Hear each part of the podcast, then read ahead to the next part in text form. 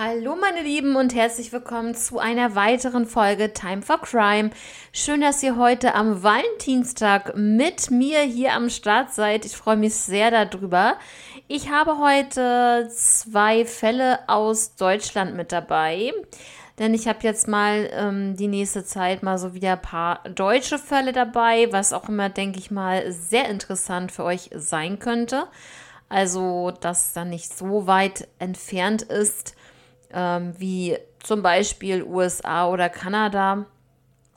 Und ja, also ich hoffe, es geht euch gut und ihr verliebt einen schönen Valentinstag und würde einfach sagen, wir starten sofort in den ersten Fall. Ich muss dazu sagen, beide Fälle heute spielen in den 80er Jahren.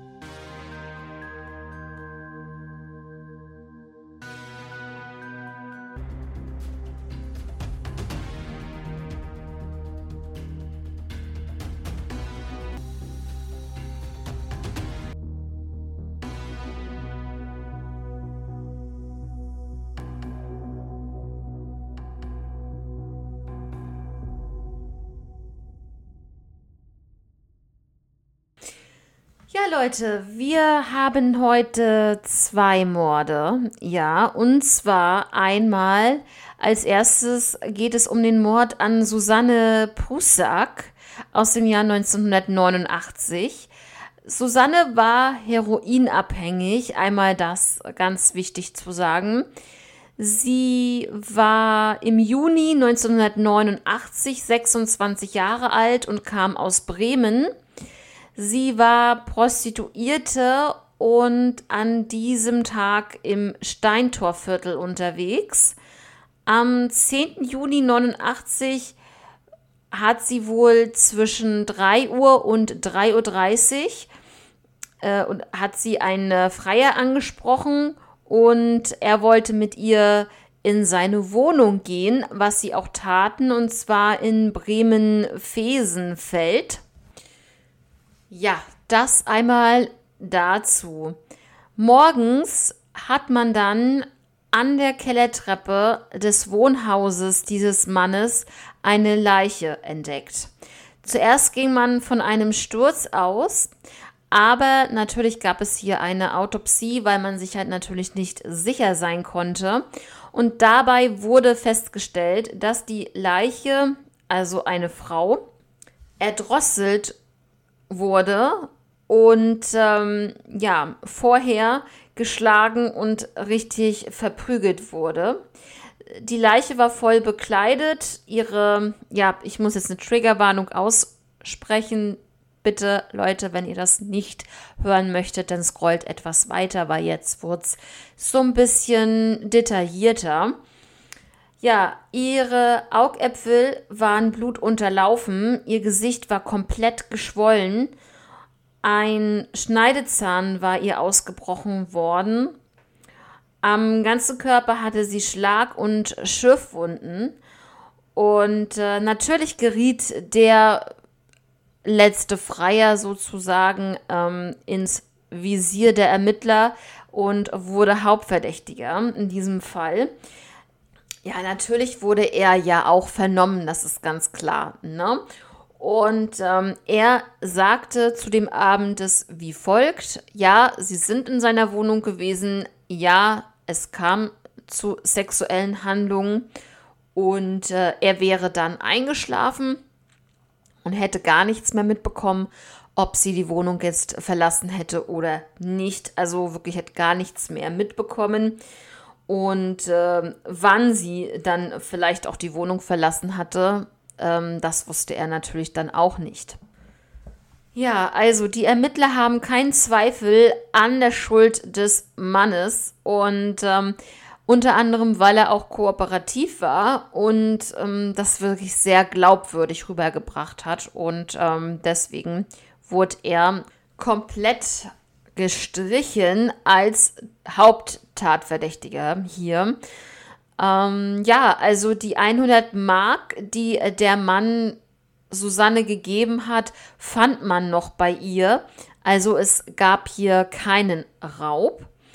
Und ja, das Motiv ist total unklar immer noch weiterhin. Und der Fall ist ein Cold Case. Und ähm, was soll ich euch sagen? Ich finde es krass. Ich finde es richtig krass, dass der letzte Freier einschläft, überhaupt nichts mehr mitbekommt, so tief und fest schläft, sie aber abhauen will, was man verstehen kann. Sie wurde ja bezahlt und da kann sie auch gehen, wann sie will, ja. Ähm, also es hat sie ja keiner da irgendwie festgehalten oder sowas. Aber dass sie dann, sie ist nicht weit gekommen, Leute. Sie ist nicht weit gekommen. Sie ist ähm, die Treppe runter, sie ist dann raus und da wurde sie doch sofort attackiert und da und bestialisch verprügelt, ja, wie wir das hier gehört haben. Und ich finde es wirklich bemerkenswert, dass da wirklich angeblich keiner was mitbekommen haben sollte. Und ähm, das muss in den frühen Morgenstunden passiert sein, weil wenn dieser Mann sie zwischen 3 Uhr und 3.30 Uhr angesprochen hat und die dann noch zu ihm gegangen sind, dann lass es vielleicht um 4 oder 4.30 Uhr gewesen sein, dass sie da vielleicht das Haus verlassen hat. Ungefähr vielleicht, wenn man es jetzt so rekonstruieren will, so vom reinen Gefühl her, dann ähm, ja, finde ich das trotzdem bemerkenswert, dass dann keiner was mitbekommen hat. Und wenn da jemand so heftig verprügelt wird, ähm, auch gerade das kann ich dann erst recht nicht verstehen. Ja, also ja, ich kann mir auch vorstellen, dass sie auch geschrien haben muss. Also warum hört man sowas dann nicht? Also Leute, ich verstehe es nicht. Wirklich, ich kann es nicht nachvollziehen. Ja, wie gesagt, äh, der Fall ist immer noch ein Cold Case und ähm, ja, 1989, das ist schon wirklich, wirklich ein Brett, ne? Da nochmal irgendwie eine Ermittlung aufzunehmen. Und ja, wer weiß, ob da DNA gefunden wurde. Das kann ich euch leider nicht sagen. Das stand da nicht bei. Und ja, eure Gedanken dazu würden mich sehr interessieren, wie immer, zu den jeweiligen Fällen. Ähm, Würde mich sehr freuen, von euch zu hören. Und ja, muss auch gleich sagen, wir starten mit dem zweiten Fall heute. Ähm, auch ein Mord und dieses Mal gehen wir ein bisschen weiter zurück in der Zeit. Wir sind im Jahr 1985 und es geht in diesem Fall um Ilona Mais. Ilona wurde 1965 geboren, ist also in dem Jahr 1985 genau 20 Jahre alt. Sie lebte in Bad Homburg in einem Mehrfamilienhaus. Dort lebte sie unter anderem mit ihren Eltern, die lebten dort auch mit im Haus. Sie machte da zu diesem Zeitpunkt gerade eine Ausbildung zur Bankkauffrau bei der Sparkasse Frankfurt am Main. Und ja, ähm, die Leute haben sie jetzt so beschrieben, dass sie sehr hilfsbereit, ehrgeizig war, zuverlässig und sehr tierlieb. Und äh, ja, dann geht es um den 20. September 1985. Da wollte sie bis 23 Uhr bei, oder da war sie bei ihren Eltern bis 23 Uhr, ging dann in ihre Wohnung und äh, wollte sich dann wirklich schlafen legen, weil es schon so spät war. Sie musste ja am nächsten Tag wieder arbeiten, ganz früh. Am nächsten Tag dann, also am 21. September 1985, gegen 2 Uhr nachts, hat dann wohl ein unbekannter Täter sich Zutritt zu ihrer Wohnung verschafft und zwar vermutlich durch ein ungesichertes Kellerfenster ist er eingedrungen in ihre Wohnung. So, ähm, ja, dieses ähm, Fenster ist dann so zum Badezimmer hingewiesen. Und ähm, ja, Ilona schlief natürlich schon zwei Uhr nachts, ganz klar, sowieso. Der, ja, der Täter ermordete Ilona und flüchtete unbekannt. Und äh, ja, also richtig, richtig schlimm. Ilonas Vater sah dann am nächsten Morgen, dass das Auto von Ilona noch dort stand, wo es immer steht. Und das fand er ein bisschen eigenartig, weil Ilona hätte eigentlich schon längst zur Arbeit sein müssen. Es hat ihn so etwas beunruhigt. Und ähm, ja, als sie dann nicht aufmachte auf sein Klingeln, ähm, brach er dann wirklich die Tür auf. Also muss ja wirklich so verzweifelt gewesen sein und äh, muss davon wirklich ausgegangen sein, dass Ilona ja zu Hause noch war. Ähm, ja, dass er halt verzweifelt dann die Tür aufbrach. Und ähm, ja, leider hat er dann seine Tochter tot im Bett aufgefunden. Natürlich sofort die Polizei alarmiert, aber der Täter war schon ja über alle Berge, wie man so schön sagt. Und ähm, ja, zur Autopsie ist zu sagen, dass sie erdrosselt wurde und vorher noch ähm, sexuell missbraucht wurde. Der Freund von Ilona wurde dabei aber komplett ausgeschlossen.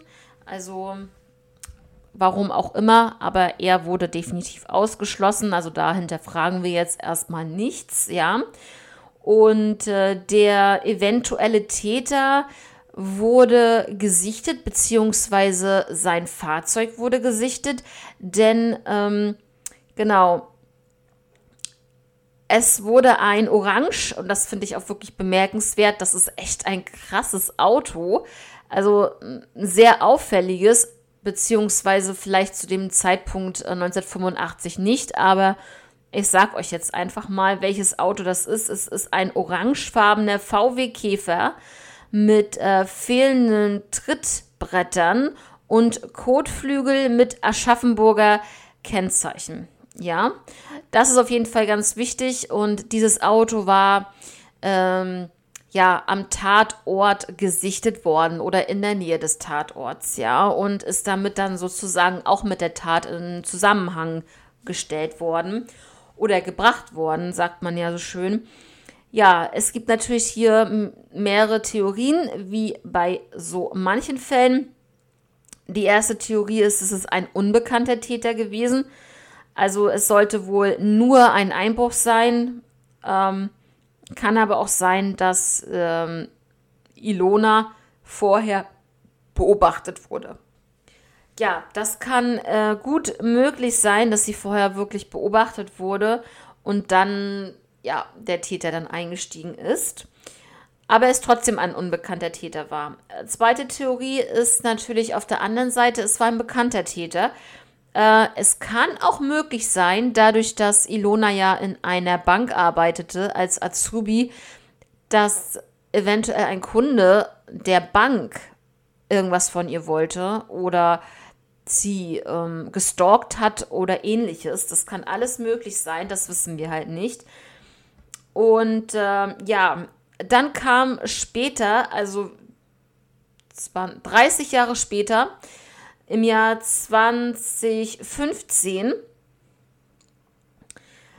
gab es äh, endlich eine DNA-Spur in diesem Fall eines unbekannten äh, Täters natürlich. Und es gab eine freiwilligen DNA-Reihenuntersuchung, äh, die dann stattgefunden hat, was ich persönlich immer sehr spannend finde, weil es ist ja so, dass die meisten Täter ja dann sich sowieso denken, äh, nein, ich gebe das nicht ab, weil dann haben sie mich. So, es gibt aber auch Fälle, da haben sie definitiv ähm, ihre DNA abgegeben und ähm, haben definitiv gewusst, dass äh, sie dann ähm, als Täter entlarvt werden. Aber das gibt es auch, ja. Und es waren halt, ähm, ja, es wurden halt Männer angeschrieben, die freiwillig ihre DNA ähm, zur Verfügung stellen sollten. Und zwar Männer, die 1985 ähm, zwischen 18 und 30 Jahre alt gewesen sein sollten und die in Tatortnähe äh, lebten. Und insgesamt waren das 2015 450 Männer. Ja, Leute, also fast 40 Jahre ist dieser Fall ungeklärt. Ich sag jetzt mal grob 40 Jahre ist der Fall ungeklärt. Es war ein Sexualmord, so wird das betitelt, und ähm, die Akte ist zum Glück noch nicht geschlossen und es wurde halt überhaupt kein Treffer gefunden bei dieser DNA-Überprüfung äh, dieser Männer. Und ähm, ja, also ist es wirklich schwierig. Entweder war es jemand, der ein Tick älter war als 30 und in diesen, ja, in diese Spanne nicht mehr reinpasst. Oder aber zum anderen, er war jünger als 18. Da passt er dann auch nicht mehr in diese Spanne rein und brauchte DNA nicht, DNA-Probe nicht abzugeben. Also ähm, das kann natürlich auch sein. Es kann auch jemand sein, der vielleicht aus der Nähe stammte, aber mm, nicht aus der unmittelbaren Nähe. Also nicht in diesem Kreis, den die Beamten sich aufgetan haben, um dort den Täter zu finden. Es kann sein, dass sie es hätten erweitern müssen vom Kreis her, aber man weiß es nicht. Ne? Und ja, also ich finde es ganz schlimm. Ich meine, die junge Frau, 20 Jahre alt, hat in ihrem Bett gelegen, sie hat geschlafen und dann kommt ein Täter einfach äh, durchs Fenster und nimmt ihr das Leben. Ich finde das also, als ich das gelesen habe, war ich erschüttert, weil ich über den Fall wirklich noch nichts gehört hatte zu dem, äh, zu dem Zeitpunkt jetzt, bis ich das recherchiert habe und äh, beziehungsweise auch den Fall rausgesucht hatte, finde ich, ähm, finde ich einfach krass. Die arme Ilona, also ehrlich, Wahnsinn. Kann dazu gar nichts mehr sagen. Also die beiden Fälle haben mich jetzt wirklich komplett umgehauen. Also, ja, was meint ihr dazu? Wie findet ihr das? Ähm, was sagt ihr zu dieser Situation, dass man nachts im Bett liegt und auf einmal kommt irgendjemand durchs Fenster und du hast keinerlei Chance als Frau? Na, und man weiß auch nicht, was das für ein Mann war. Wenn der Mann auch noch groß und kräftig gewesen ist, dann hast du noch weniger Chancen. Na, also, boah, krass. Ist einfach, einfach, einfach schrecklich. Ja. Ja, dann sind wir auch schon wieder am Ende der heutigen Sendung oder heutigen Episode, besser gesagt. Und ähm, ja, ich wünsche euch jetzt eine angenehme Woche. Passt auf euch auf. Wie gesagt, ne, immer vorsichtig sein.